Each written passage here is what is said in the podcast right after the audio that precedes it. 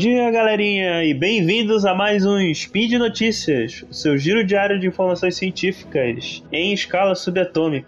Meu nome é Caio Ferreira, falando de Belém, e hoje, dia 26 Caosian do calendário Decatrian, ou dia 6 de outubro do calendário Gregoriano, falaremos de biologia e um pouquinho de filosofia. Speed Notícias.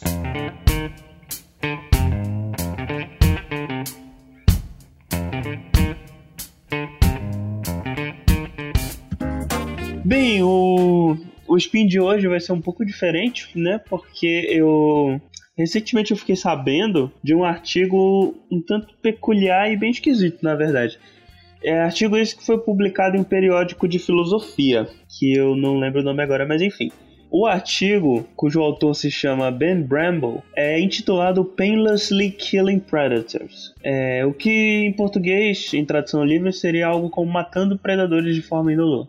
Nesse artigo, o, o, autor, que se diz preocupado com o sofrimento que os animais passam na natureza em decorrência da predação, é, propõe e discute duas propostas hipotéticas de como acabar com esse sofrimento. A primeira, veja só, seria simplesmente matar todos os predadores existentes. E a segunda seria alterar esses predadores geneticamente para que virassem herbívoros. É, pois é, né? E, ideias geniais. Só que não, né? Pois bem, esse tipo de artigo, na verdade, ele é, me preocupa bastante, pois ele demonstra uma ignorância absurda sobre os preceitos mais básicos da ecologia, além de ferir inúmeras questões bioéticas, é claro. Até por conta disso, eu não vou entrar muito no mérito de discutir a, a, é, o material em si do, do artigo, até porque ele vai para uma vertente mais filosófica. Na verdade, eu vou debater a ideia principal do artigo, da, do controle de predadores. E a premissa, a premissa do artigo, basicamente. Vou tentar mostrar como ela é equivocada e como é praticamente criminosa também. Bem, começando, por que que, o, por que, que a premissa é errada?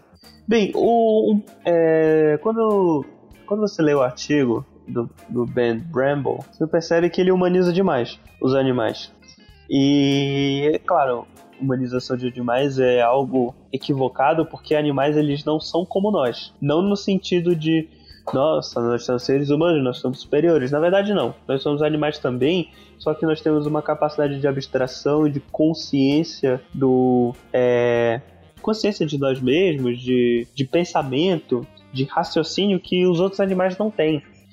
Então, é, não estou dizendo que animais não conseguem sentir emoções ou, ou, não, ou não têm consciência deles mesmos. Por exemplo, animais, alguns animais se reconhecem no espelho, mas daí partir para achar que eles vão ficar filosofando por aí na natureza, isso é equivocado porque animais não fazem isso. Ah, digamos que é como se a mente dos animais fosse pelo menos presumimos que seja bem mais simples do que a gente do que a nossa. Então, atribuir características humanas para animais é equivocado. Então, é, é, essa que é a premissa básica de vários argumentos que o, que o autor usa no artigo. Ela simplesmente não, não funciona porque animais não pensam, basicamente, não dessa maneira. Eles não pensam como nós pensamos. Além do mais, é os argumentos que, ele, que o autor usa para justificar as duas alternativas, eles, na minha opinião, partem de um egoísmo antropocentrista. No, que aí se envolve no que eu falei, que parte do princípio de que o ser humano seria um ser superior aos outros animais e que a ele caberia o direito de decidir o que é bom ou não para os animais. Bem, obviamente, é, nós temos a capacidade de ajudar animais, salvar animais em extinção e, e, infelizmente, também distinguir animais, como já fizemos com várias espécies e continuamos fazendo até os dias de hoje.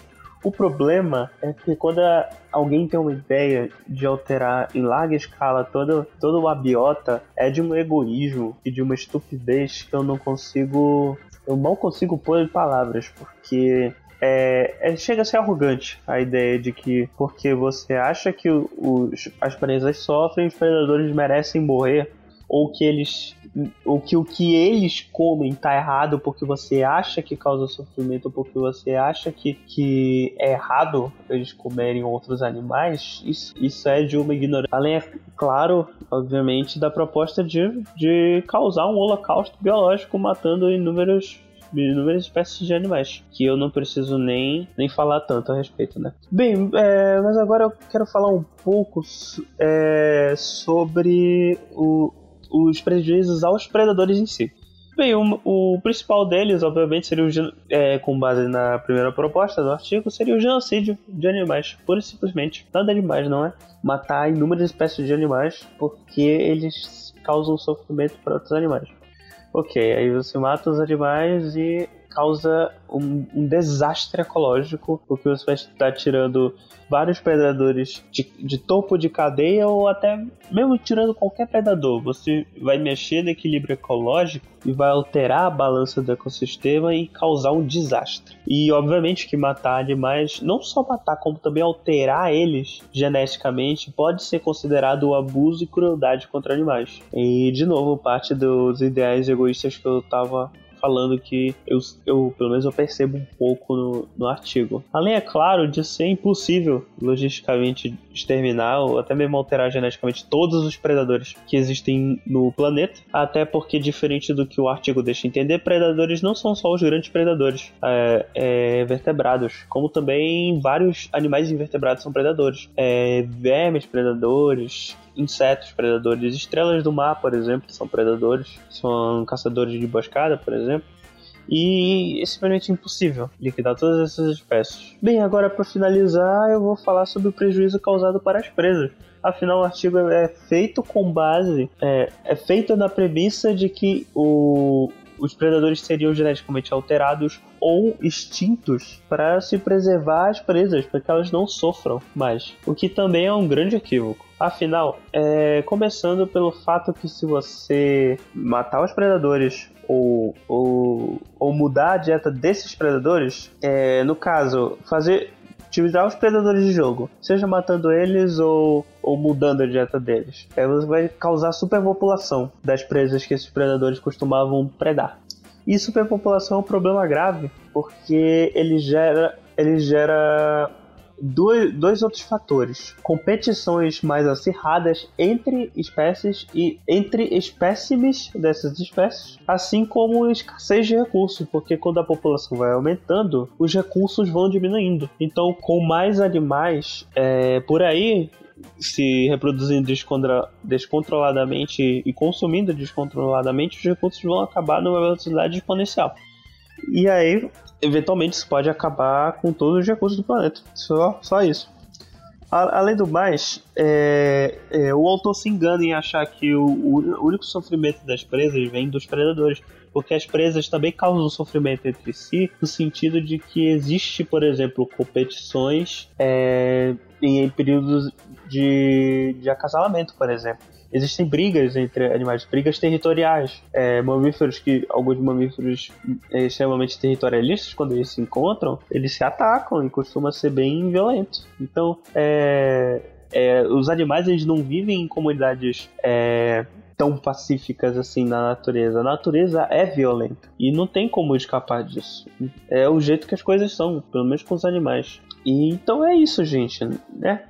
É, não se esqueça de comentar o que vocês acharam o, sobre o artigo e se vocês acham que tem alguns outros pontos que eu deveria mencionar, alguns, ou até se vocês quiserem defender esse artigo, vocês podem é, falar aí nos comentários. E é isso, gente. Vocês já devem saber, mas esse podcast só é possível de acontecer por conta do seu apoio no patronato do Sequest, tanto no Patreon quanto no Padrim. E um grande abraço para vocês. Respeitem e amem os animais pelo que eles são. Lavem bem as mãos, usem máscara e até amanhã.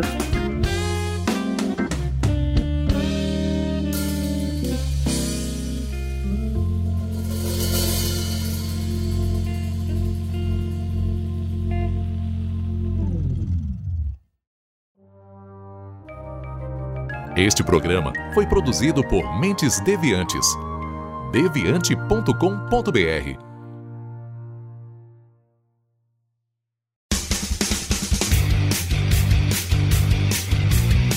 Cortes, edição de podcast.